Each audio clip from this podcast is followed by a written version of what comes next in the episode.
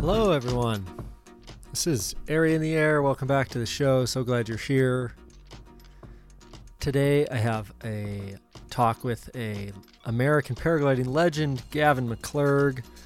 Gavin is from Sun Valley, Idaho, and he is a former National Geographic Adventurer of the Year, which is not a fluke. We talk about that.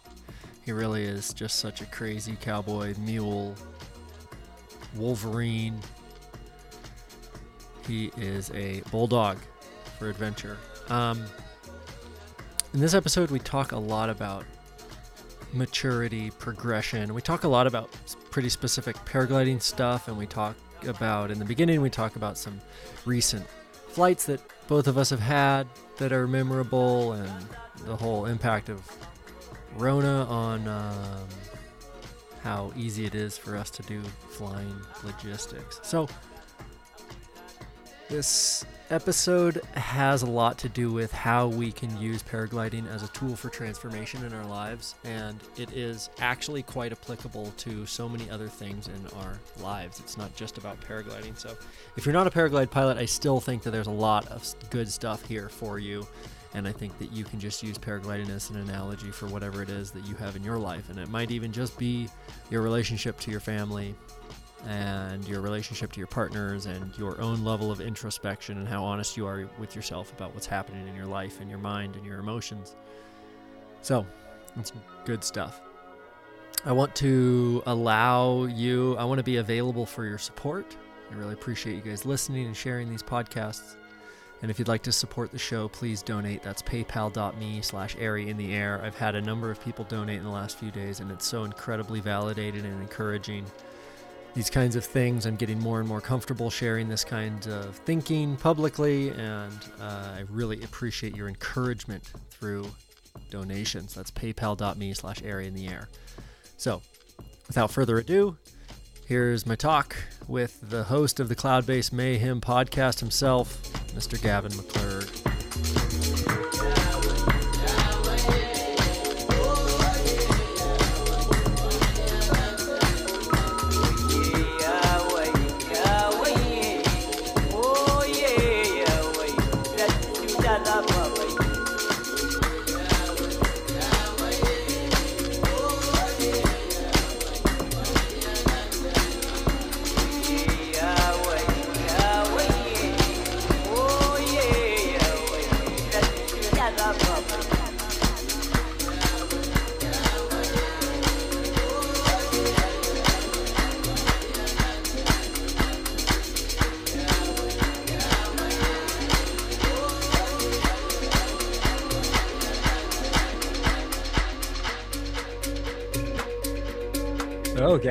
It's uh, it's been a little while since we've talked. I think the last time we talked, the Rona had just landed, and it, was, it kind of dominated our conversation. And even as we before we record today, we're talking about how difficult it is to hitchhike and all the paragliding, how we've been affected by this crazy. Yeah, yeah, yeah. The aliens had just landed the last time we talked, and they're they're uh, they're still around, man. It's Yeah, weird seriously. times. Weird times. Getting weirder every day. Yeah, it is. You know, one of my uh, closest flying partners here has had a couple of surgeries this season, and so is like really allergic to exposure to mostly anyone, and so it's really been it's been challenging, you know. And you know, we uh, we went to Washington and did this big week of paragliding with I saw that. Yeah, you guys With- had a good week up there. dude, so good, and with Boucher and all those guys, and just riding in the back of trucks like all night long. Yeah, through the flats of Washington, getting home at two o'clock in the morning after flying 200k a couple days in a row. yeah, yeah. It's uh, I I did it. I flew a triangle the other day, and it was actually northern Utah, and then up into Idaho, kind of the City Rocks zone. And um, there's a there's a site out there called Harrison that I've I've been working on for quite some time. I mean, you know, it's the Hangies used to fly it. It's a killer mountain that you can drive all the way to the top and takes a lot of directions, but it just keeps proving to be really tricky because you're right on the edge of the Snake River Plain, and it, it, it's just it's really easy to bomb out there. And uh, but we know it works, and I've had some nice flights there, but anyway, I was just coming back from Texas. You know, we were down there chasing distance in kind of June and early July, and I was, you know, it was tricky through Utah because I didn't have a retrieve. I was with my wife and my daughter, and she's not going to get in a car and chase for ten hours with my little one in the back seat. So, so anyway, we were camped up on Harrison, and it just this day popped up that was like, God, I've got to figure out how to utilize this day, but do it by myself. And I drove down, got up really early that morning and drove down and flew from Ingham Peak, which Bill Belcourt just did a couple days ago. But until I'd done it, I don't think anybody had. We don't know of anybody that has. It's pretty remote down there. It's just dirt roads and you know, there's nothing. I mean, all day I didn't see a plane, I didn't see a car, and uh, flew this. Ended up flying this really nice triangle, and but it was real interesting because the truck was parked up in the pass, and you know, I was like, okay, well, if I land 20k from the truck, line of sight, you know, that'll be a walk all night, and I can get there. That's that's fine. But I was I bombed out the first time, so I flew, bombed, hiked. It was 105 degrees on the ground, you know, so it's kind of like a little X Alpsy adventure. And so by the time I relaunched, I was pretty low on water, and I was like, man, I don't I'm not sure if I land too far from the truck, I'm going to make it. I'm going to survive this. So it was really cool. It was a really neat triangle because only you would think that's get cool. Back to the truck, like I, I wasn't going to hitch, you know. And it was. I mean, it was just such a good day, and you know, went way over where you're supposed to go high, and uh, you know, it was it was a good day. But it was just like, and then a bunch of cirrus came in, and I was way far away, and I was like, oh man. But it just yeah, it's making things really interesting right now because we don't. I, I, know that you know the Europeans and stuff that listen to this, they just don't. They can't imagine it. You know, we just don't have. I mean, I literally, you know, there are no planes flying right now, or a lot less, so that's not unusual. But I didn't see a car all day. There's no towns. There's no yeah. people. Yep. You know, I saw some antelope. I saw some elk. You know, but um, yeah, I mean, it, it's been so it was one of the more rewarding triangles I've ever flown. Wow. I mean, I landed like five feet from the truck at the end of the day. Like, yeah. Love that. Yeah, yeah that's a great story. and it's and what you're saying about the Europeans is so true. It's like the Western United States is a place to fly that is it's like it is just so deep here. You can just go so deep so easily. It's not like the Alps, you know, the Alps are like you know, when the first time I went flying at the Alps, I was thinking, oh, the mountains are so big. And you spec out and you're like, oh my God, there's roads everywhere. Yeah. And, and like you said, when you spec out, you might be over the top of the peaks, you know, like a really good day there is like 12,000 feet. I mean, you get these, you get these unusual days where they top land Mont Blanc and stuff, but you know, this last couple weeks, uh, it's mostly, I'm mostly fighting to stay below 18,000. You know, I mean, we're getting, our spec is a whole different world and Seriously. which is aesthetically awesome, and that's why we do it. But you know, I mean, like where you usually fly, Pine Mountain. I mean, I always used to think that Sun Valley and where I fly, my home site is really deep, and you know, compared to a place like Pine, it's just, I mean, it's deep, but you're not gonna. You're, you're I've never walked all night. You know, I've never spent a night out out there. There's hunters, you know, there's campers, there's dirt roads. Um, you can always just walk down you know, whatever drainage you're in and it's it's not that extreme. I mean, it's it's not in the Alps. You land at a bus station or a train station, or you're an idiot. Why wouldn't you? Because they're everywhere, you know. So getting back there is just so easy. It's so it's a dream. It's part of the great part of the adventure. It's so cool, but you know, here it's like, man, your adventure is a long ways from over. But I mean, the first time I flew Pine with Henze, you know, you get going there and you're like, Jesus, I mean, there is nothing out there. I mean, the Malheur, uh, there's nothing out there. I mean, so it's it's uh it's awesome. It's great, it but it's you're awesome. Just like you're just kind of like pucker factor. Oh, road, pucker factor for like two hours. Road. I mean, yeah. and there's nobody on the roads, so yeah. I don't even know how much that helps. Yeah. yeah so this this it. yeah, I know you dig it, and I try to harness some McClurg in me uh, this season. I've had two of the deepest flights of my whole life. Uh, one we launched from Tumwater, and we flew out to Stuart, and then we turned around and we went out towards Mission Ridge, like the ski resort. And there was just this one part of the flight where it was me, Evan Boucher, and Brian Fletcher, and we're pushing over the 97 and it's just it's not even like that far as the crow flies from civilization. It's just that the terrain got really shallow and we were like on the top of the terrain and it just got shallow and as we glided we just got low and as you just kind of time goes on, you just realize you're like, we are in a position where it's either a tree landing or a climb out. Like those are literally the two options. it's a tree landing, or, and the trees are all burnt and dead and pokey and disgusting. And the second one yeah, was right. uh, the second one. I had this great flight from Pine Mountain to John Day, and it was really uh, super lonely all day. I was flying by myself and just like really lonely. I had people chasing me, luckily uh, Sarah and Colin were chasing me, and but there's just this there's this there's this phenomenon in para, paragliding that you know so well that is like you can be not that far like uh, as the crow flies it's not that far to cross a mountain range but to drive from one side of it to the other side is huge right? And so it's like um, there was this there was this move and it was late in the afternoon and I'd been flying and I had already and, and this is a segue. I'd love to talk to you about nutrition and flying and how to keep the whole show on the road here. Um, but I found myself pretty low at about 4:30 in the afternoon. It was really hot. I had ha- it was like it was like 100 degrees yeah. on the ground that day and I had just like worn two puffies and so I was just hot and muggy all day like to the point that I was like nauseous I'm like thermally and I'm just like Ugh. so finally I spec out and um you know cool down air conditioning but late in the afternoon I kind of got low and I was really like at that point I was like running out of my like loneliness energy. I was just like, ah, I could like, I could really like my friends are out of radio reception. I could, I could really use my friends right now. Right. right. So, and so it just kind of got low and I was just, at some point you just run into the place of like, okay, the only way out is through like, you pretty much got to hang in here and like cross this mountain range. And, you know, it was like almost 6 p.m. and I found myself at 15,000 feet. And I was like, whoa, like, okay, I'm I'm I have it on glide like easy. You're right. And so oh, that's a good feeling.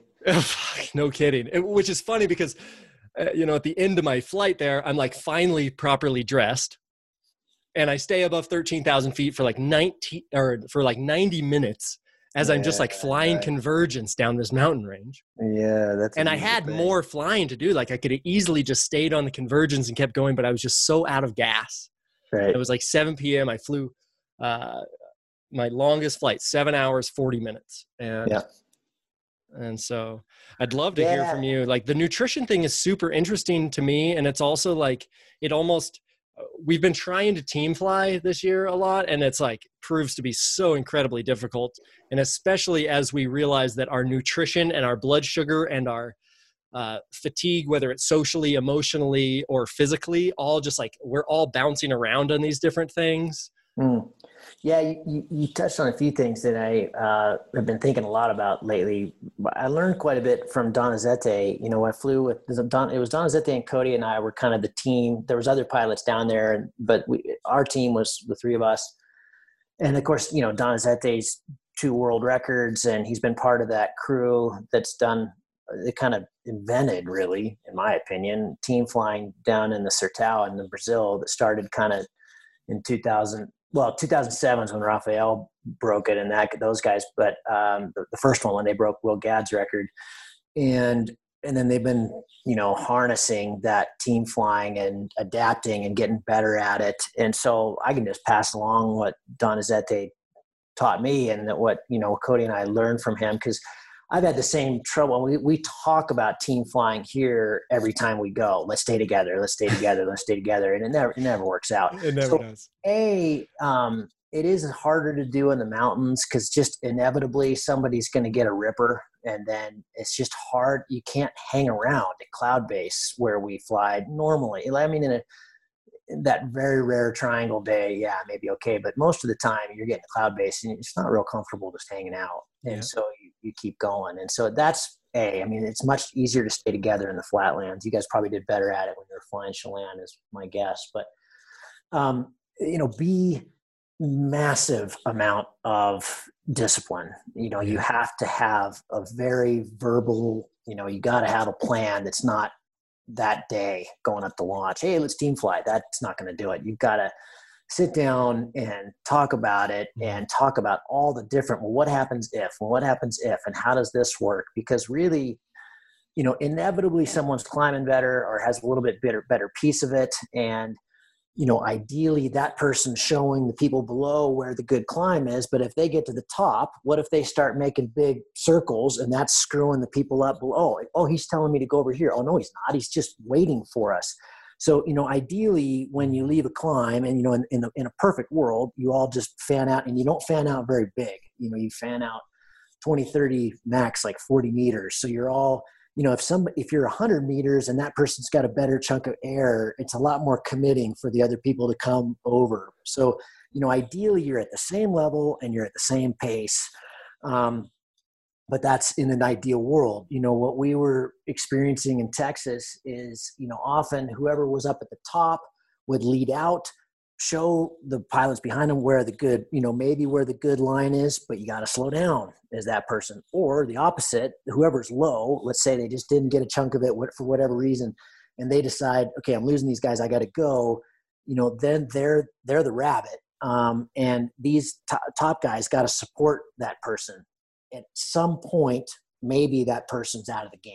And you know you can't you can't just everybody flail their fight their flight to help out the, the lowest person. But anyway what you see what i'm saying is there's and then to your point about nutrition and energy and all that it's just inevitable that you're not going to have the same person leading all day. You know there there are times in the day where you've got it you're on and you just naturally become the leader leader um, i'm forgetting here that you know you can if you work with the same team a lot all over and over and over and over again the radio becomes less and less important but until that time you need to use the radios um, and not the chit chat it drives me batshit I, I only say what's required, especially if somebody's low, if it's windy, if they're dealing in lee. The last thing you want is somebody barking in your ear. And so you know, we want to be in the zone as much as we possibly can, and that's going to rip you out of the zone. Any kind of communication on on radio is going to rip you out. So, but it's super handy in terms of, you know, if the leader gets the top goes and they've got an idea that, that doesn't make sense to the other guys, you have to verbalize that. Hey, I think we should switch to this cloud sheet uh, street because, you know, the forecast was saying there was more southeast. We got to get over here. Whatever, whatever it is. And so uh, the radios can be really valuable. And I get frustrated flying with a lot of people that don't have their batteries charged or don't have a good mic or don't have a good com and we've all been there but you know this again this is part of being professional. This is part of good distance is having you know like i'm not going to go fly with somebody without an inReach today. I'm just not going to do it. That's a liability. I, I don't i don't want to be in that position. I don't want them to be in that position. So you know kind of having all these things set. But back to your point about you know someone's in the groove and that someone has kind of it just naturally happens it just changes. Like donizete really presses hard all the time and he's constantly leading out but sometimes it's okay to be like hey dude you got to rein it in. This is going to be a slow section up here. We can't i don't want to tack this low. Let's slow down. And you know and uh, you know if you're working well as a team that works pretty well but there are definitely times where you just feel really good. You feel, and that's where you get on the radio, guys. I'm feeling really good right now. Follow me.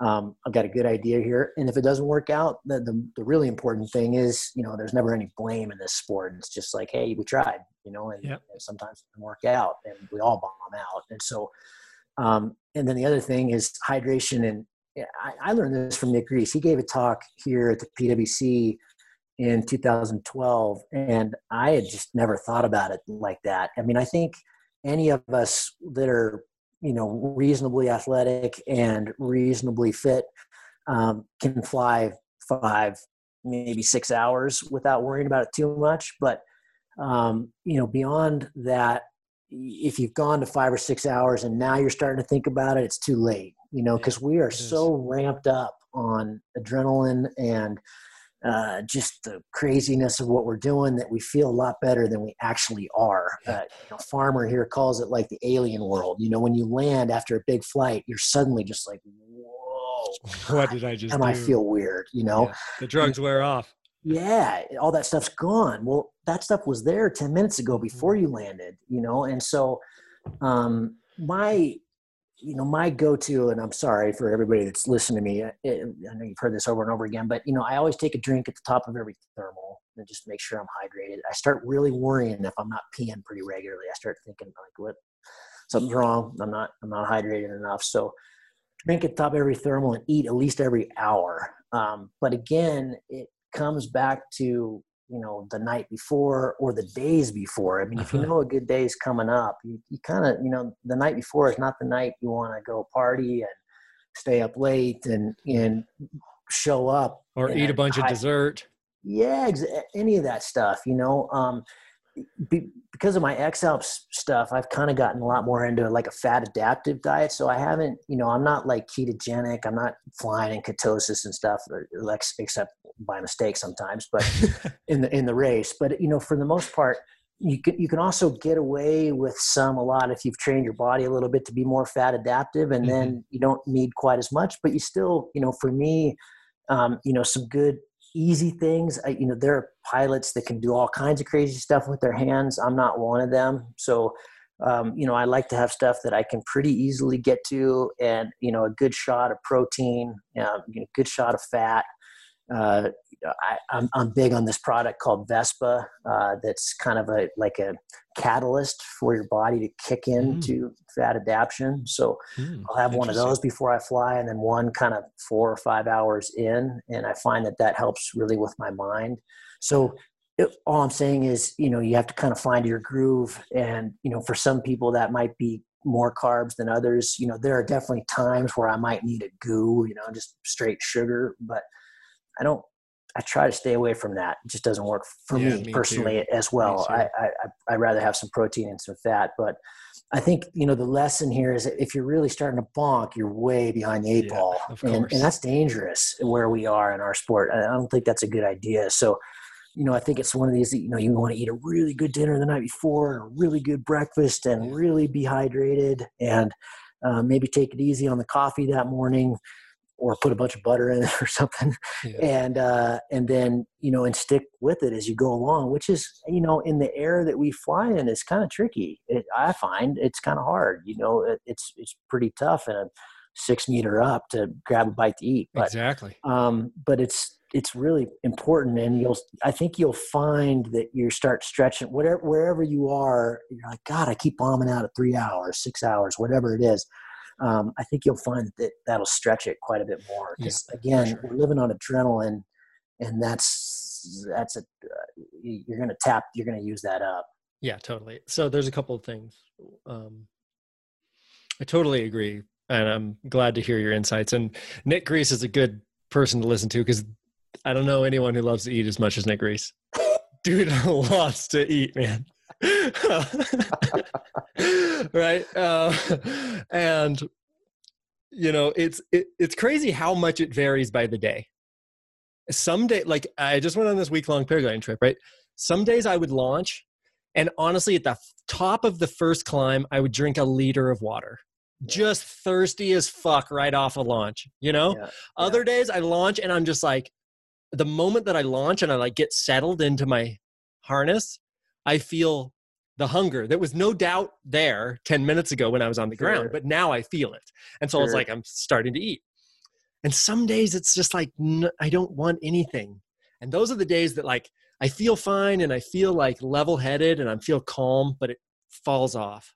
And yeah. so sometimes, you know, like I, I definitely know your mantra of like drink at the top of every climb and eat every hour. And that's, I, I try to do that. And so, and of course, as I, progress and I just get more experienced at dealing with this shit, it just is more of a routine and it's more normal, right? And so I know where my stuff is stashed in my harness and I'm just more like I'm just I'm more with it. And yeah.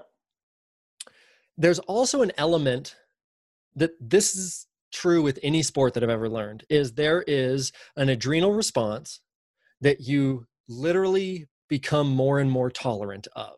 And the adrenal response that I have when I'm like about to launch versus let's say Chrigel, right? Nick Greece told me that everybody makes jokes that Chrigel takes beta blockers because he's just so calm and he's so he's like not he's not methodical. Yeah, his his adrenal response is so less triggered than Right. most of us, right? So literally his his brain chemistry is much more stable in this place. And that comes with experience, right? It's also Training. somewhat a personality trait of like how likely you are to be excitable, right? Yep.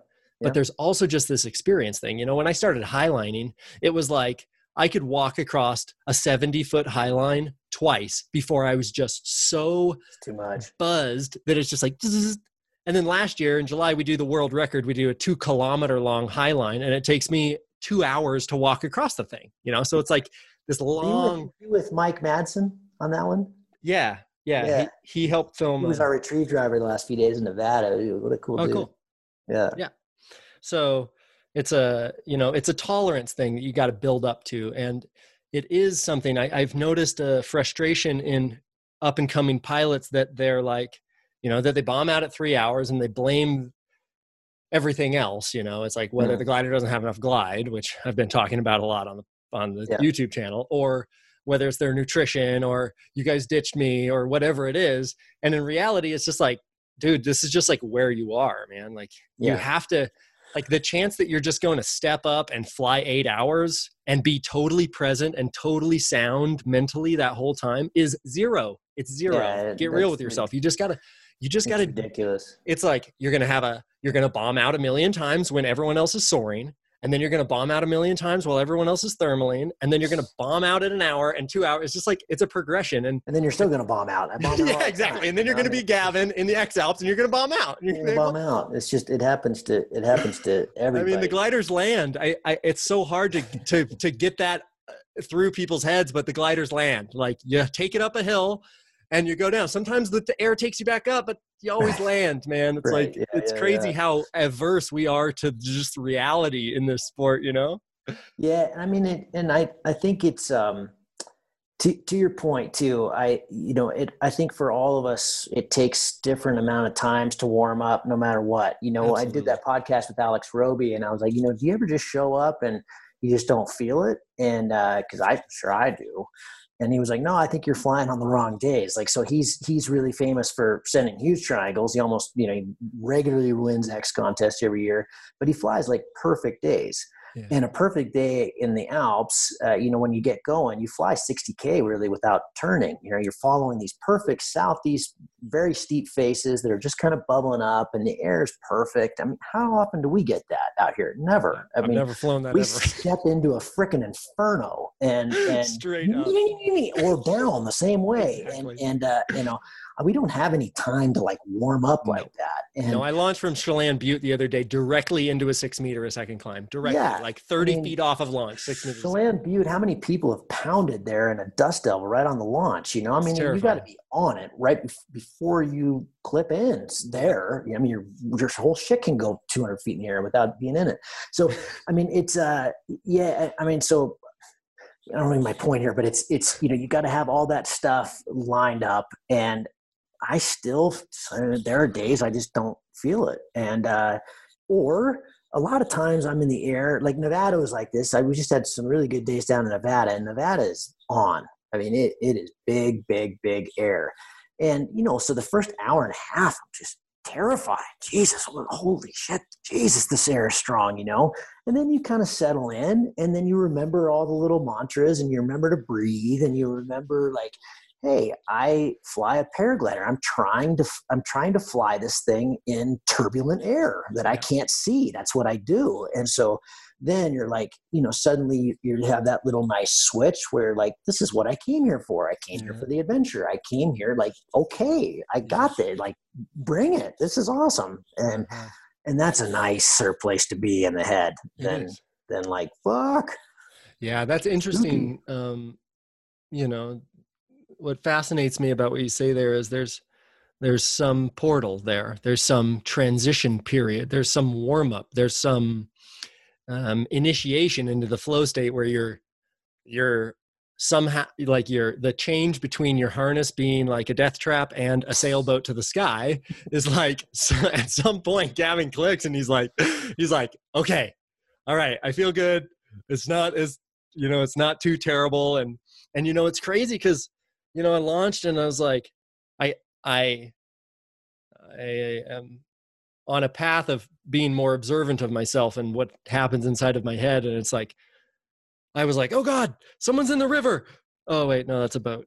And then I was like, oh God, a hang glider has crashed on the hill. I was like, oh no, that's a small shed. And I was like, I was just like, needed to soothe myself. I was like, hey, buddy, it's okay, dude. It's okay. Yeah. Get settled in here. Get settled yeah. in. You haven't even left the mountain yet. It's okay. Right. Nobody's dying in the river. And a lot of that's currency. I, I mean, I, I think for all of us, you know, that, that, you know, if I, if I'm down in Nevada flying pretty regularly by day five, that stuff day one that was freaking me out is, is nothing. Right. I mean, so currency is a lot of it and I, I didn't i didn't see your your video about you know the b and c thing i mean i think this is a constant frustration for pilots that have been in the game for a long time at both ends you know it's totally reasonable if you you know you go to VIA and you're on a b and it's frustrating because you got all these guys and girls that are on you know really narrow hot ships and and they just pull away right and but um, and again, I know I spout about this stuff, but you know, it's to me,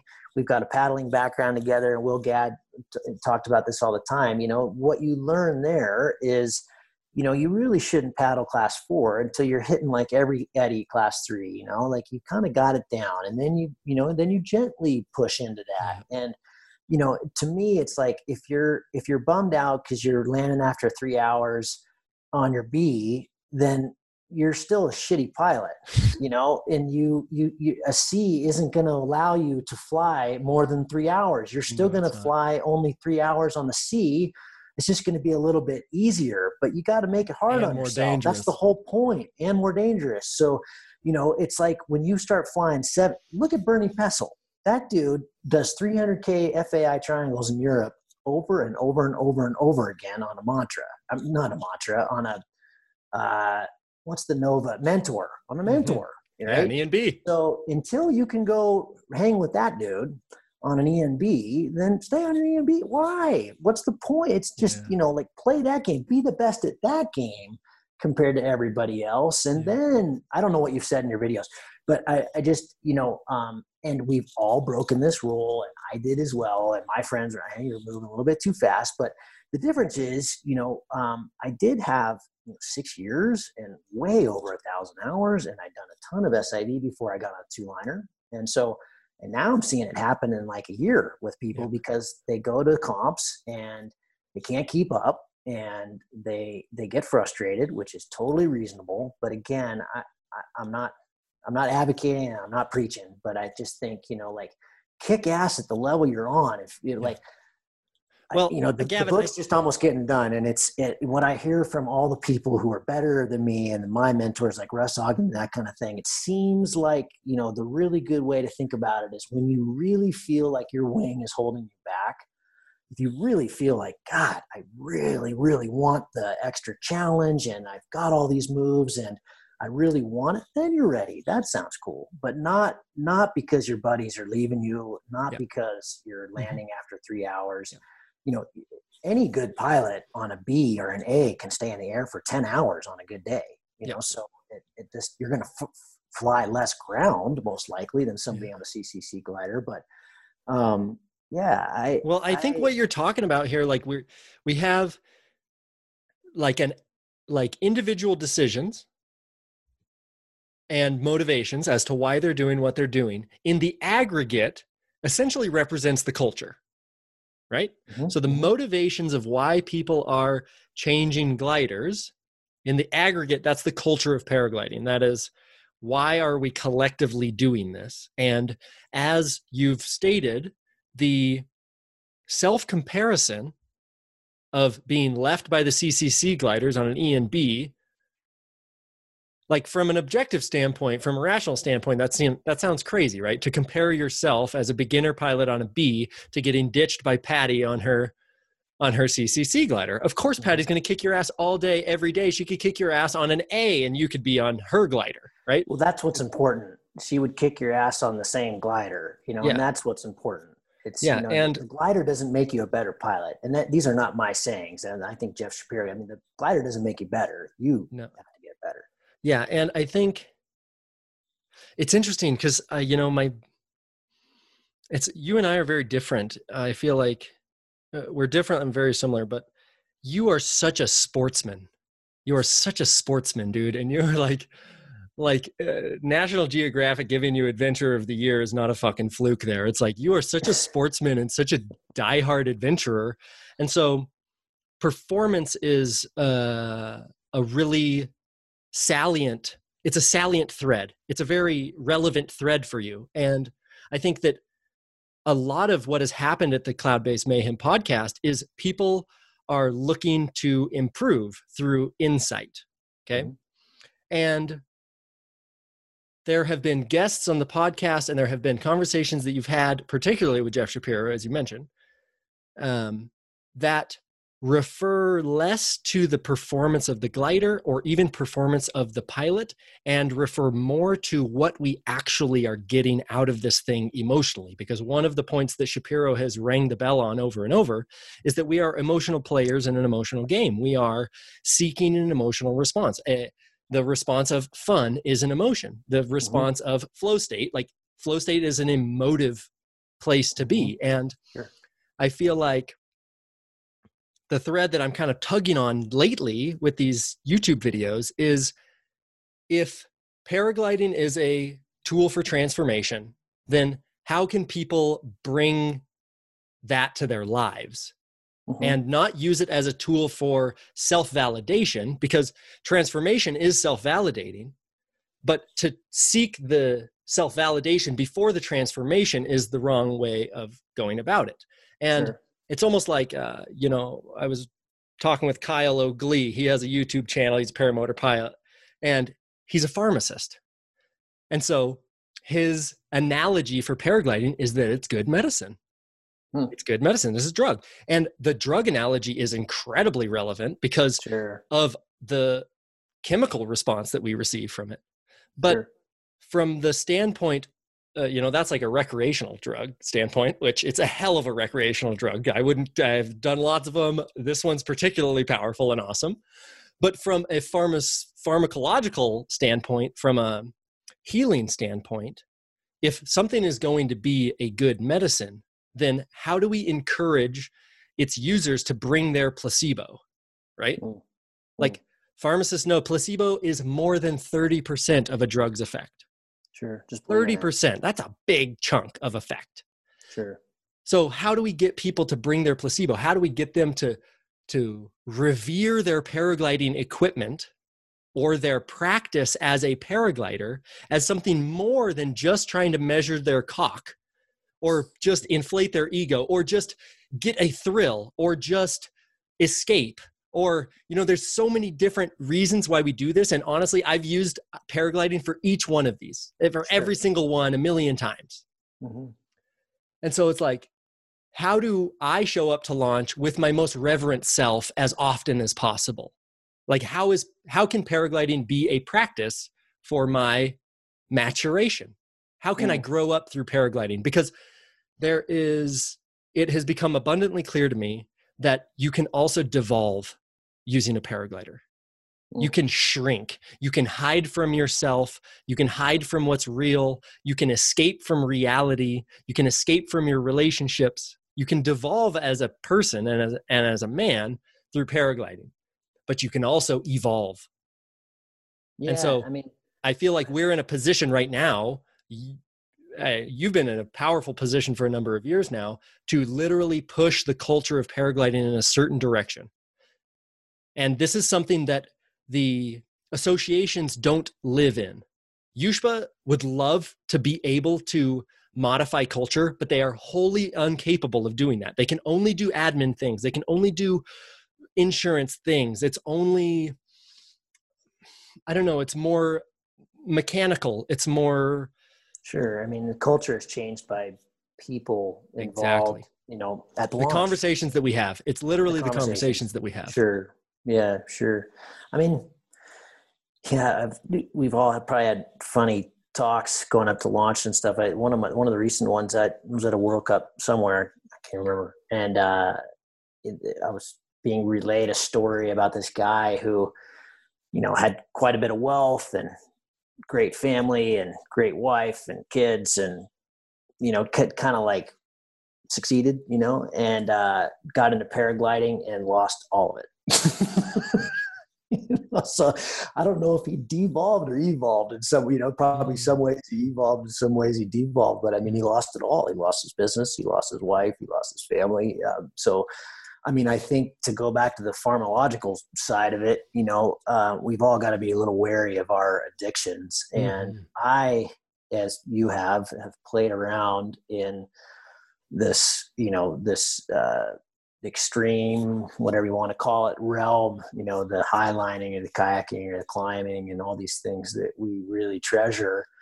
Um, and they they have a dark side, obviously, and they mm-hmm. have a, an addictive side that you've got to really balance. Just like if you were addicted to, you know, heroin. Uh, it, and so, yeah, I mean, I think it definitely ha- it's so powerful that you've got to be wary of you know the good sides and the bad sides i mean i had i really pre your last video where you were talking about you know don't let paragliding fucking kill you um you know i when i went through i went through a relationship thing at one point and had like one uh, sit down with a therapist. I thought, oh, yeah, this is going to be.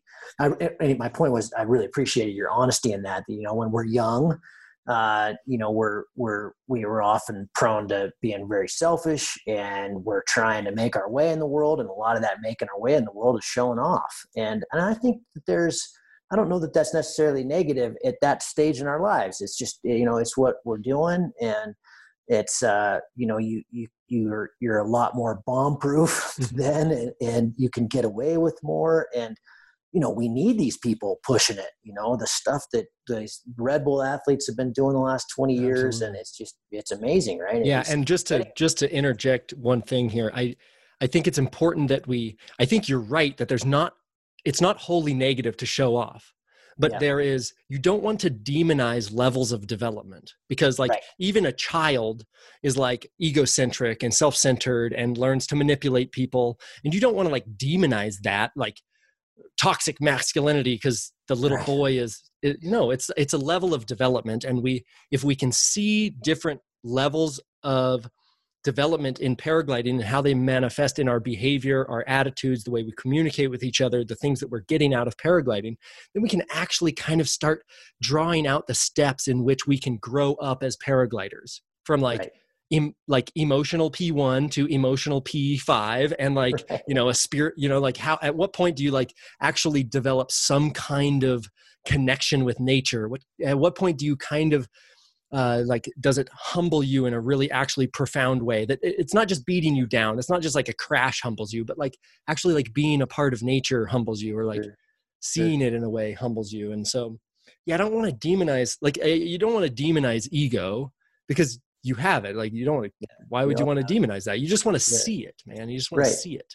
Yeah, you want to be aware of it. And I mean, I think you know to your point that there's you know some people they're going to get into it when they're early on for the validation mm. and for all the wrong reasons and hopefully they evolve and get through that and don't kill themselves and unfortunately what's gnarly about this sport is a lot don't and uh, you know, you, we see we're, but we're not going to, you know, I'm, we can talk about it, which is what we should be doing, and we can, you know, work on it with the culture. But I don't think the numbers are going to change. You know, I think we're going to keep seeing it, and yep, uh, just because you know, it's it's just it's just humanity. It's just who we are. I mean, I you know, I agree. My my intention here is not to. And I'm. I think your intention's bitching. It's awesome, and I spout about it. And word up, dude. I mean, it was. I. It was, it was powerful. It was funny. It was great. It was dark. Mm-hmm. Uh, you know, and I think I think it, it needs to be said because we all see it a lot. Mm-hmm. I was mm-hmm. that dude. You know, yeah, and so.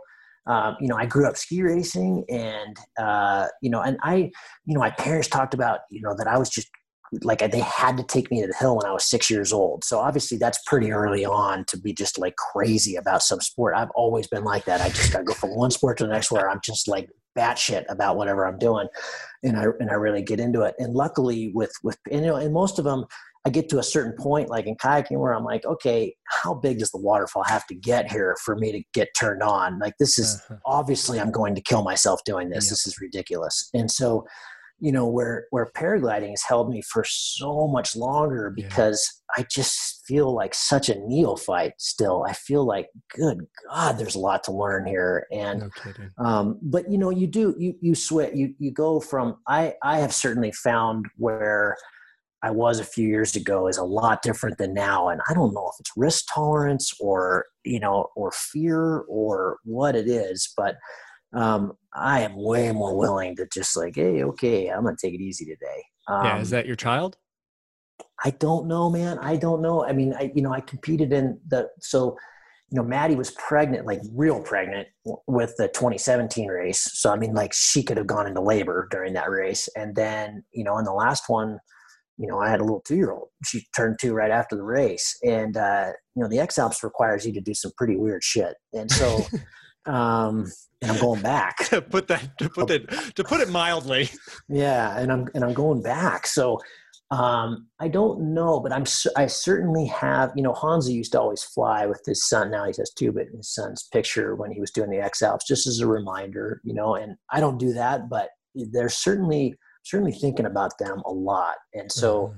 I've taken us way off course here, dude. Sorry, but uh, you know, I have you. It's definitely like in. it's definitely it's definitely in my mind. I, I don't know that it changes my risk tolerance or what I'm willing to do, but you know, circle back a little bit on what you said about Chrigel. I think, you know, he's got kids and I think his calmness is partly who he is, but it's also that he's relentless he's Michael Jordan, he's Kelly Slater, yes. he's Dwayne, he's I'm sorry, he's Kobe Bryant, and he's he's one of these people who just is relentless about his training and his approach and his process goals, and um, I I just think that if if it's you know he landed in tears in the 2013 race kind of near his home because he was he flew in stuff that was beyond him you can imagine it. I don't even know what that is.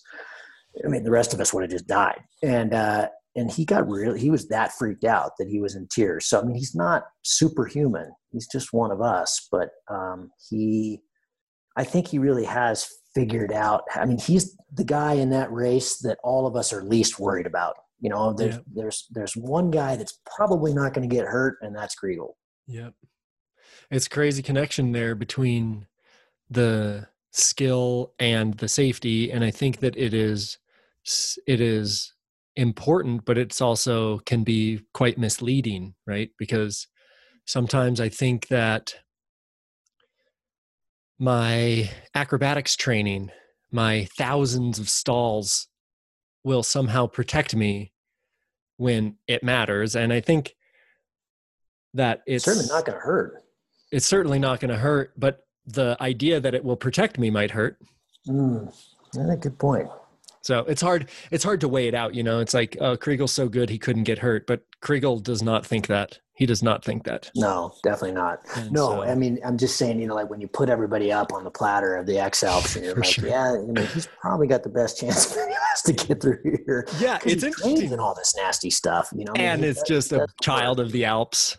Yes, that too. It's just big a child and strong, and you know, yeah. and there, there's something to be said for, you know, resilience. And I'm not just talking about mental resilience, but physical resilience and all the stuff that goes into it. Just being yeah. big and strong and flexible. I mean, you can you can pound and get and walk away from it better than other people can. And so and that's another thing that you start thinking about. I remember walking with Bill Belcourt when when Trey got pretty hurt here a few years back I was walking with Bill and, and I was like, hey man, I, I can't, maybe he was flying the Zeno and, you know, he'd always flown hot ships forever, two, a couple decades. And, uh, and he's like, yeah, I just, you know, it, it's two things. One, I'm not getting the hours, so I don't have the currency that I used to have. And B, I'm older, you know, I still yeah. think I'm a badass and he is a badass and strong as hell, but you know, he's just like, I know I'm not going to bounce like I used to. And so, uh, yeah, that's, that's part of it as well is just being honest with you know what i liked about your i'm jumping around here but what i really liked about your opener from the the the youtube video you did when you were witness to this accident that could have been a lot worse is like i had that um, when i was on the sierra trip. So for those of you who hadn't seen it he uh, are you were you were witness to this accident the other day at pine and she was really embarrassed. The pilot was really embarrassed and was kind of like, oh, you know, kind of like trying to play it off a little yeah. bit. And you called her out on it, and which was great. And because I, I did that, I on the Sierra trip in 2012. You know, so it's my first big bivy. I'd done a little bivy in Bir, and I I'm joined. I get invited by Nick Greece, who's like a god to me, and Antoine Laurens and Eric Reed and Oriol Fernandez, who was an ex Alps pilot. I mean, I'm way outgunned here. You know, I'm flying the Arctic and and uh, we do this killer bivy from Walts. You know, Brad Sander breaks his hip the first day. I mean, oh, it, was, yeah. it was crazy, right? This is 500 miles of nowhere, isn't it? No, this is the Sierra Safari. So 500 was like three oh, years yeah, after right. that. And uh, and so we start at Walts the first day. He tries, Brad tries to top land, ends up in an ambulance, and then so we start from Walts again the next day and start moving north. Anyway, so like day 17 it took us 18 days to get to the, uh, the oregon border. We started off with six we've got three at the end. And like the second to last day or maybe the last day somehow i ended up on my own. And uh, and it's really really stable. It's in october now and we're going north. We're kind of going the wrong direction for the sun. And and uh, anyway and i'm just scratching on this thing scratching and scratching and scratching and scratching. And you know I've, I've i suddenly forget that i'm actually still a pretty new pilot you know, and because uh, I've been hanging out with all these badasses and we've just crossed the Sierras and and uh, you know I'm feeling way too confident. So in other words, I'm like proper intermediate syndrome here, pilot. Like look out and but I don't recognize any of this anyway. So I'm scratching on this thing and I'm doing it like you should. I'm doing like figure eights and then. I just make the mistake that you learn like day one as a P2, like don't turn in towards the hill, you know?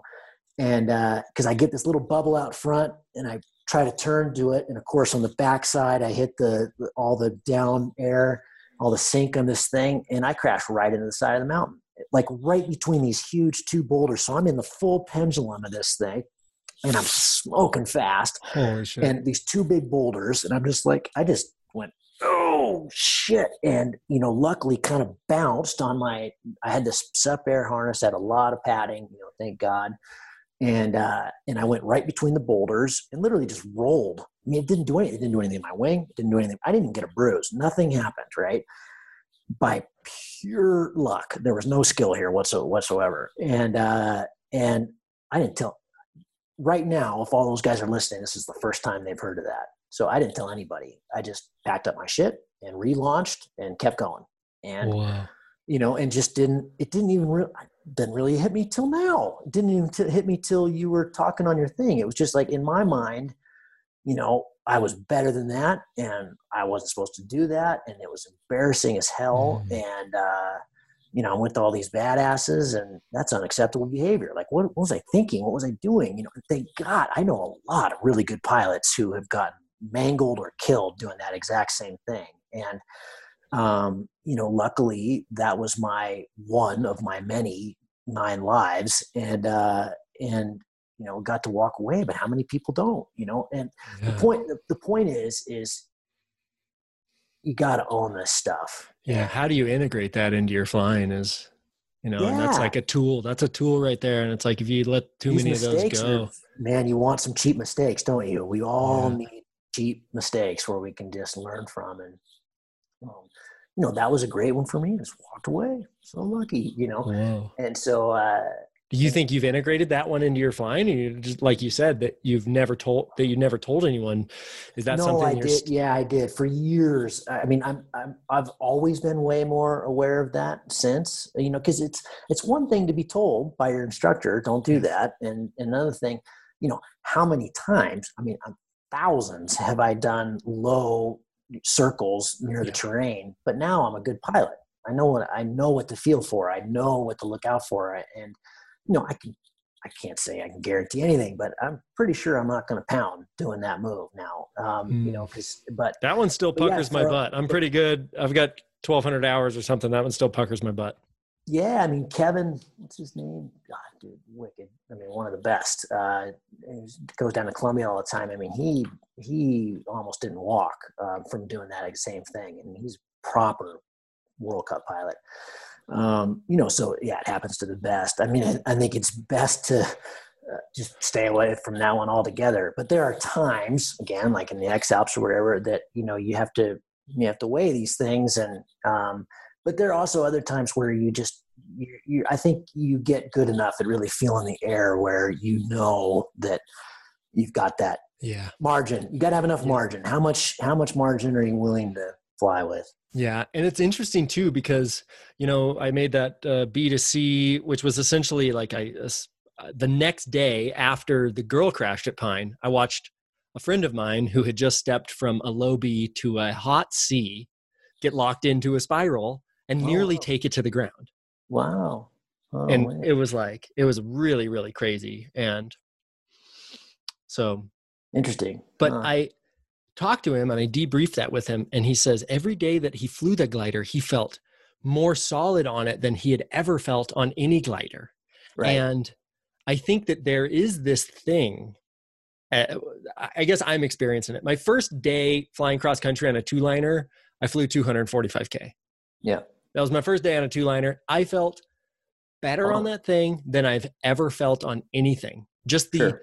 amount of connection I have to the rears on speed bar, I just like, how can I ever go back to a three liner? It's like, um, and I think that something that as people come up in paragliding that they don't quite understand is that what you have to be prepared for as a pilot is you step on a step up in glider class is not how it flies normally because as you step up in glider class the gliders feel better and Sure. better and better and better and they're more better. collapse resistant. You know, they're And way are. less prone to taking frontals. Yeah, exactly totally. but man you take a big frontal of full speed bar on an enzo and like it definitely takes a level of piloting that your full frontal rush does not take Yeah, I mean one one is completely passive and one is absolutely massively active. and uh, and if you don't get that pretty damn quick, you're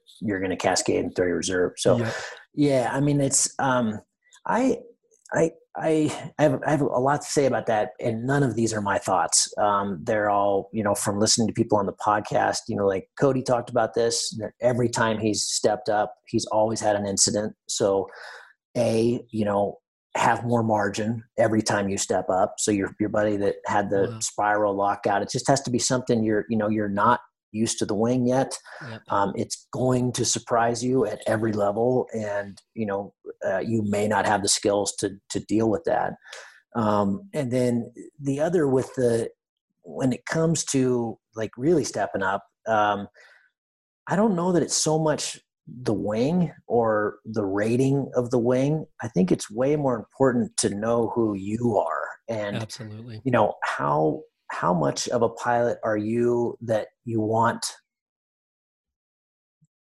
to not have to make decisions and let the gear save your ass? Or are you the kind of person that really wants to make the decisions? And uh, you know i see this a lot. People think about wings. Um, and when it comes to this because like you said you know Theo de Blic has been putting out these awesome videos of him doing like all this crazy stuff on an enb and he never he doesn't do anything but put his hands up and it always recovers within seconds. I mean Yeah. it just it, it, he'll it- like that's all you have to do.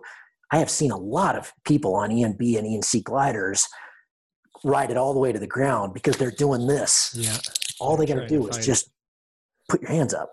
Um, and so, like you said, when you step to a two liner, that is no longer relevant, even a little bit. And so, a uh, you know, if you have a frontal on a CCC glider, you really you really shouldn't ever. Yeah. Um, and so, you know that you're you're already missing a big piece. Yeah. You're already probably missing something there. You know, and then and then you know and then and then b it's it takes a lot of training. I mean a, a lot of siv training on on a hot ship to really get that down. Um, i just did some some towing with cody on my evox uh, which is a ccc glider and down over the lake. And you know i'd been on my e gravity for a couple days just doing all kinds of stuff. And you know just you know getting everything to go symmetrically and doing the double and in, in a nice tail slide, man, on an Evo, it is it is powered up. And when It's you let something go just a little bit more than the other side, you're in a serious situation. So Yeah.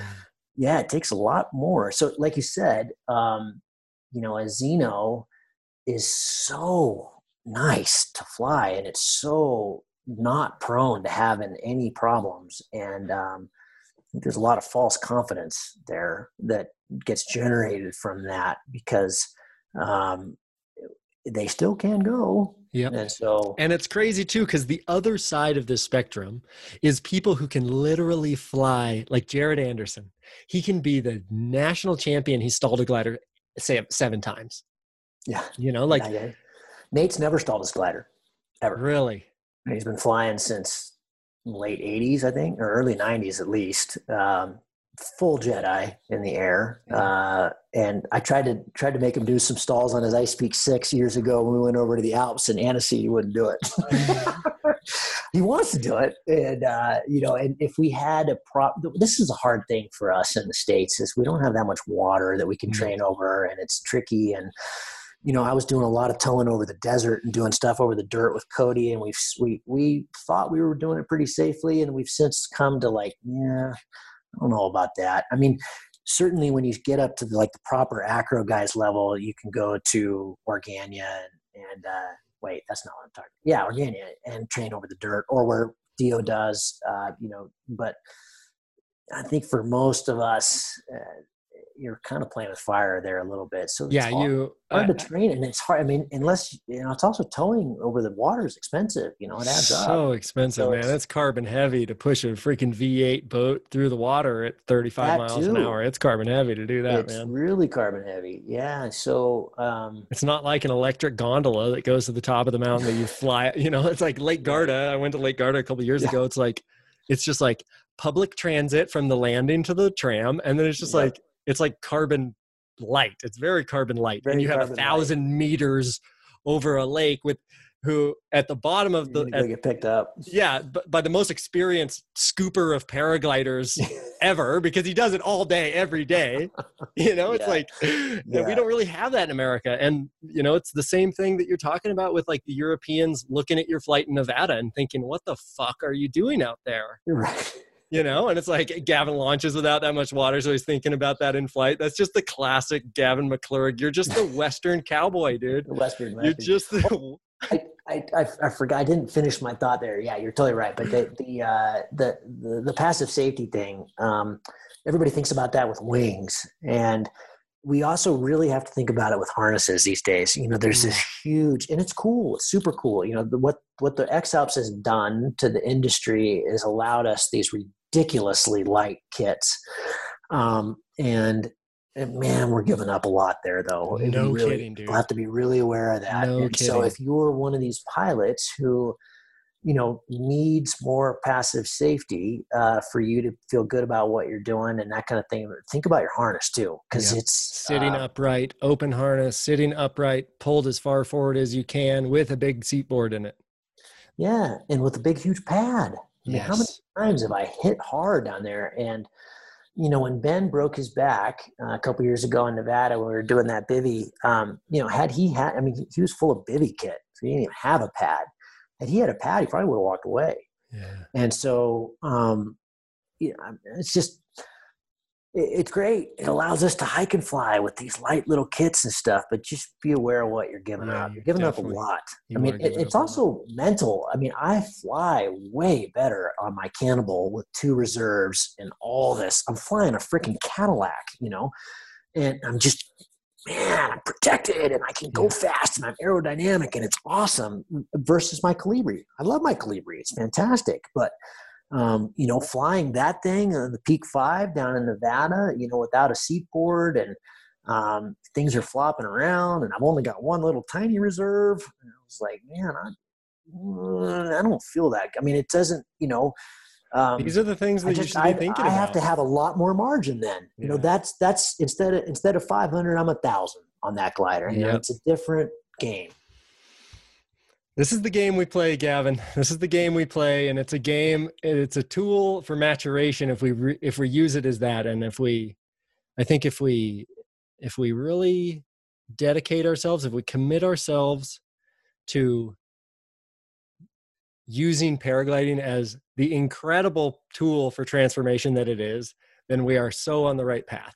We are so on the right path. And that doesn't mean that we can't do it for fun. That doesn't mean that we can't ever show off.